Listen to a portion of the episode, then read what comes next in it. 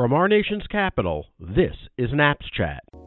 I'm gonna sit right down and write myself a letter and make believe it came from you. Hi, this is Bob Levy, the director of Legislative and Political Affairs for the National Association of Postal Supervisors, and welcome to this week's edition of NAPSChat. We're going to be talking about three different venues of postal discussion uh, in this week's episode. The first uh, venue is Capitol Hill, where a number of uh, events occurred that impact our members, and one which will uh, take place next week that will definitely impact our members. The second venue is the Postal Regulatory Commission, and the third venue is Postal Headquarters in the Ben Franklin Room, where the Board of Governors met this week. First, let's turn our attention to Capitol Hill. This week, the House of Representatives passed H R twenty-three eighty-two, the United States Postal Service Fairness Act. This legislation would repeal the requirement that the Postal Service pre-fund its future retiree health benefits. That legislation passed by an overwhelming three oh nine to one oh six votes. Let me repeat that, three oh nine to one oh six. It's important to note that no Democrats voted against this bill. At the same time, there were eighty-seven Republicans who voted in favor of the bill, one hundred five opposed the bill, and one independent opposed the bill, Justin Amash from Michigan.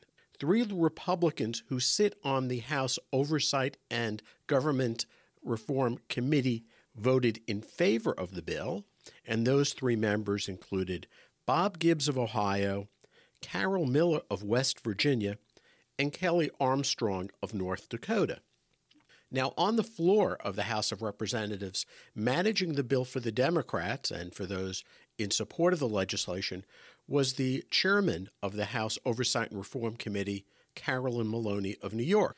Leading the charge against the legislation is the new ranking member of the House Oversight and Reform Committee, and that is Mark Meadows. Mark Meadows is replacing Congressman Jim Jordan, who had been the ranking member of the committee. But Jim Jordan has left the Oversight and Reform Committee to assume the ranking position on the House Judiciary Committee because the, the former uh, ranking member of the House Judiciary Committee, Doug Collins, has resigned his seat, that, that position in order to run for Senate in Georgia. Coming back to those who spoke in favor of the legislation on the floor of the House, we had, speaking in favor, the author of the bill, Congressman Pete DeFazio of o- Oregon, Congressman Jerry Conley, who chairs the subcommittee with jurisdiction over the Postal Service, and he's from Virginia, Congresswoman Jan Schakowsky of Illinois, Congressman Earl Blumenauer of Oregon, Congressman Steve Lynch of Massachusetts. Uh, Republican members speaking in favor of the bill included Rodney Davis of Illinois, as well as his colleague from Illinois, Mike Bost, and finally, Congressman Brian Fitzpatrick of Pennsylvania. Besides Congressman Mark Meadows, the only Republican speaking against the legislation was Congresswoman Virginia Fox from North Carolina. The reason that Mister Meadows argued against the bill, at least he articulated this on the floor of the House, was that he believed that this legislation did not address the underlying problems plaguing the United States Postal Service, and that he indicated that although this provision had been in past incarnations of postal reform legislation, he believed a much broader piece of legislation is indicated and absolutely essential. Hence, he was not going to support or vote for this modest proposal.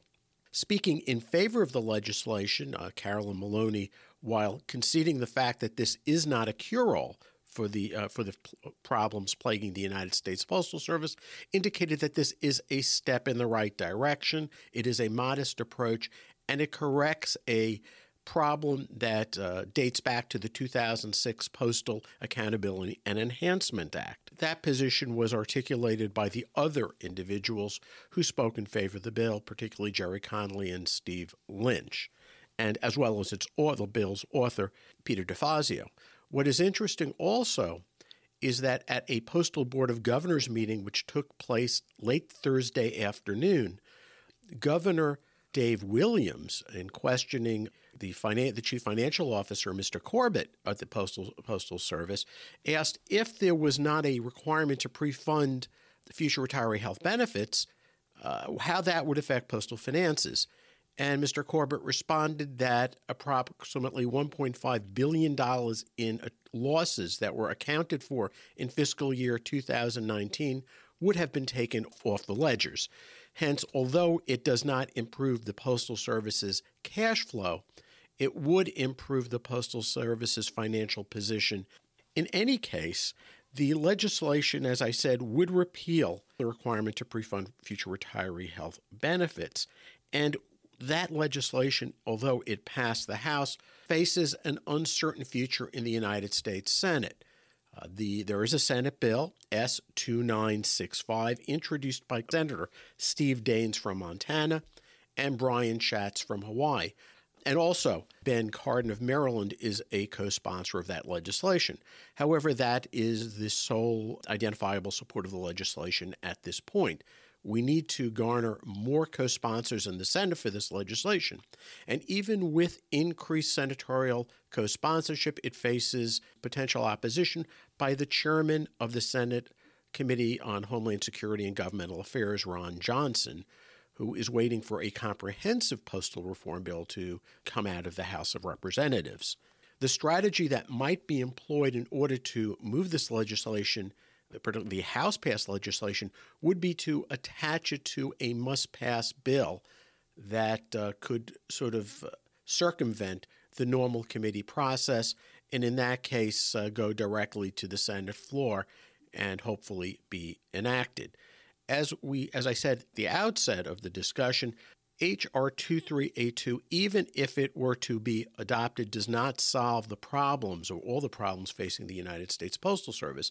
It doesn't solve its liquidity problem. It doesn't solve innovation. It doesn't solve a dysfunctional rate-setting process.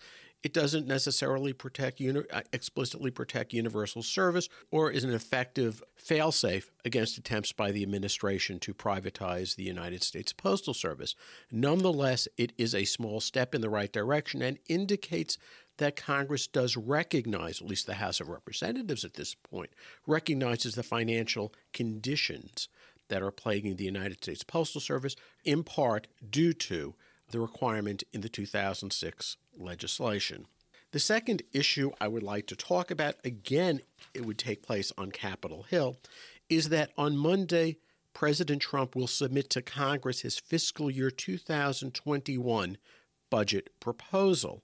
What we uh, anticipate is more of the same, that is, similar proposals that were offered to Congress around a year ago.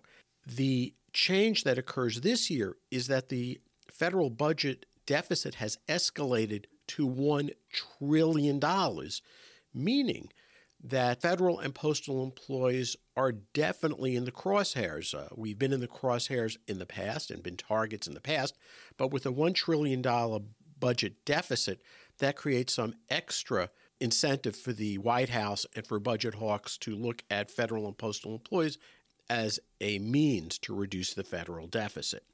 So what types of proposals can we be looking for in the budget submission that will take place on Monday? I would expect that we will once again see an, a proposal to increase the employee contributions to the federal retirement system, and that is a pay cut to all current federal and postal employees. The magnitude of that cut has yet to be, be seen, and we will be very vigilant and go through the budget proposal with a fine-tooth comb to find out what that amount is. Also, we can expect a proposal to cut the Civil Service Retirement System cost of living adjustment for C S R S retirees. On top of that, as in the past, we should anticipate that the administration will propose to eliminate the cost of living adjustment for federal employee retirement system annuitants, F E R S annuitants. We can expect that also, since that was in previous budget submissions by this administration. One of the other uh, proposals that was made was to eliminate the F E R S supplement. the Federal Employees Retirement System Supplement is a supplemental retirement annuity that is granted to individuals who retire from federal service prior to reaching the age of Social Security eligibility. So it helps make up the difference between what they would get with Social Security and F E R S combined in contrast to F E R S alone. And the last proposal that I think we should anticipate is a, a rehash of the proposal to reduce the interest earned for thrift savings plan participants who have invested in the G Fund, the government, the government fund, the G Fund, which invests in Treasury securities. This would have been a substantial hit to the earned income or earned retirement income that would be accrued by these individuals. Other proposals that we could potentially see in a fiscal year two thousand twenty-one budget submission might very well impact the United States Postal Service directly. In the past, we've seen proposals to reduce frequency of delivery from six to five days and other options that uh, could have an impact on postal operations. Who knows, there might be a proposal in there in terms of privatizing the Postal Service. Also, in the past, the uh, budget submission has argued for increase in parcel rates, particularly targeting Amazon dot com. The other venue which I mentioned postal activity this week was the Postal Regulatory Commission. On Monday, this past Monday, there was the filing deadline for initial comments to the Postal Regulatory Commission relating to the new rate-setting system which it has proposed. That new proposal, in part, and this is what interests the National Association of Postal Supervisors, is a proposal that would maintain the Consumer Price Index for urban consumers, that is the C P I U, continue using that as the basis for future rate adjustments for market-dominant postal products. The modified proposal being made by the P R C would take the C P I U and adjust it or in- provide the Postal Service increased flexibility by factoring into that C P I U adjustment the requirement to pre-fund future retiree health benefits. That means it would give a slight boost to rates in order to account for the pre-funding requirement, and also a proposal to adjust the rate to take into account falling mail volume per delivery point, because it is becoming more expensive to deliver per each to each delivery point because there's less mail volume per delivery point. The last factor that the Postal Regulatory Commission is considering as part of its proposal is a performance-based right enhancement. That is, the Postal Service would have the opportunity to achieve increased rate flexibility based on successful performance, that is, assuming they're able to meet certain goals that are set by the Postal Regulatory Commission with regard to such uh, factors as on-time delivery, wait time at postal facilities, and so forth. So we're going to be looking at that. The National Association of Postal Supervisors did submit its comments last Friday uh, with regard to this proposal. Our comments focused on the C P I U. That is, we argued that the Consumer Price Index for urban consumers is not the appropriate index by which to adjust postal rates. Rather, we suggest that another rate, a rate that already exists and is, is calibrated by the Bureau of Labor Statistics, and that would be the Consumer Price Index for delivery services. That is, what is the price increases experienced in the delivery services industry, couriers, messengers such as U P S, FedEx, and others? What have their rates been over a period of time? And that rate should be more reflective of how postage rates should be adjusted. As a point of context, since the enactment of the Postal Enhan- Accountability and Enhancement Act in two thousand six, the C P I U has increased by approximately three point nine percent over the, the thirteen-year period since enactment of that law. In contrast, the C P I for delivery services has increased by approximately eleven point three percent. So the Postal Service would have had significantly greater rate flexibility had it used the C P I for delivery services rather than the C P I for uh, urban consumers. And I should say, when you measure the Consumer Prices Index for urban consumers, you are evaluating the total market basket of products purchased by urban consumers. That's from toilet tissues to automobiles to toothpaste to housing costs and so forth. And the question is, how is that applicable to postage? And postage, we would suggest, should be more reflective of what is going on in the courier and messenger industry, the delivery service industry, industry, rather than in consumer products. The last venue I'd like you to uh, like to exp- to look at is what happened at the Postal Board of Governors this past Thursday, that is, yesterday. The Postal Board of Governors convened for its first meeting of two thousand twenty, and interestingly enough, and not surprisingly enough, Postmaster General Megan Brennan continues to participate in Board of Governor activities uh, since she is still uh, the Postmaster General of the United States Postal Service. Uh, one of the reports provided at the meeting was uh, by Governor John Barger, who heads up a committee that is leading the search process for a, two, for a new Postmaster General. And he said, and I quote, that right now uh, there, a robust search process is ongoing. He did not give any indication that they are in the final stages, beginning stages, or middle stages of that process. He just indicated that a robust process is ongoing. The takeaway from the meeting is that the Postal Service still is suffering financial losses.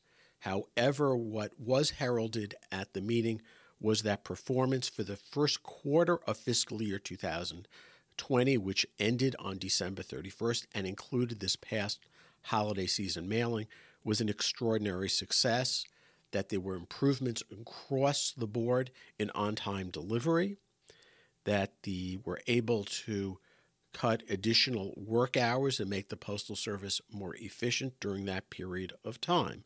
Another interesting takeaway from the Postal Board of Gov meetings was uh, a, re- a report by Governor David Williams, who laid out his eva- how he intends to evaluate strategic planning in his, since he is chairman of the committee in charge of strategic planning. And he indicated that they are going to analyze strategically, or they're going to trifurcate, tri- that is, trifurcate the postal system. That is, anal- create a matrix with three categories of mail and three points in the mail processing system. They're going to evaluate independently how letter mail is treated, how flats are treated, and how packages are treated. During this evaluation, what they're looking at is the first mile, the middle mile, which is the first mile being acceptance, the middle mile being processing, and the last miling being delivery. So each one of those points in the process of each type of mail will be in, evaluated independently. And the, the strategy for uh, deployment of new means of dealing with these types of mail might be considered independently of one another. With that, that is a lot to chew over for this week. I just want to remind everyone that the N A P S Legislative Training Seminar is coming in about a month. So if you haven't registered yet, please do so. The registration uh, information is online. With that, I wish you all a great weekend. I'm gonna sit right down and write myself a letter and make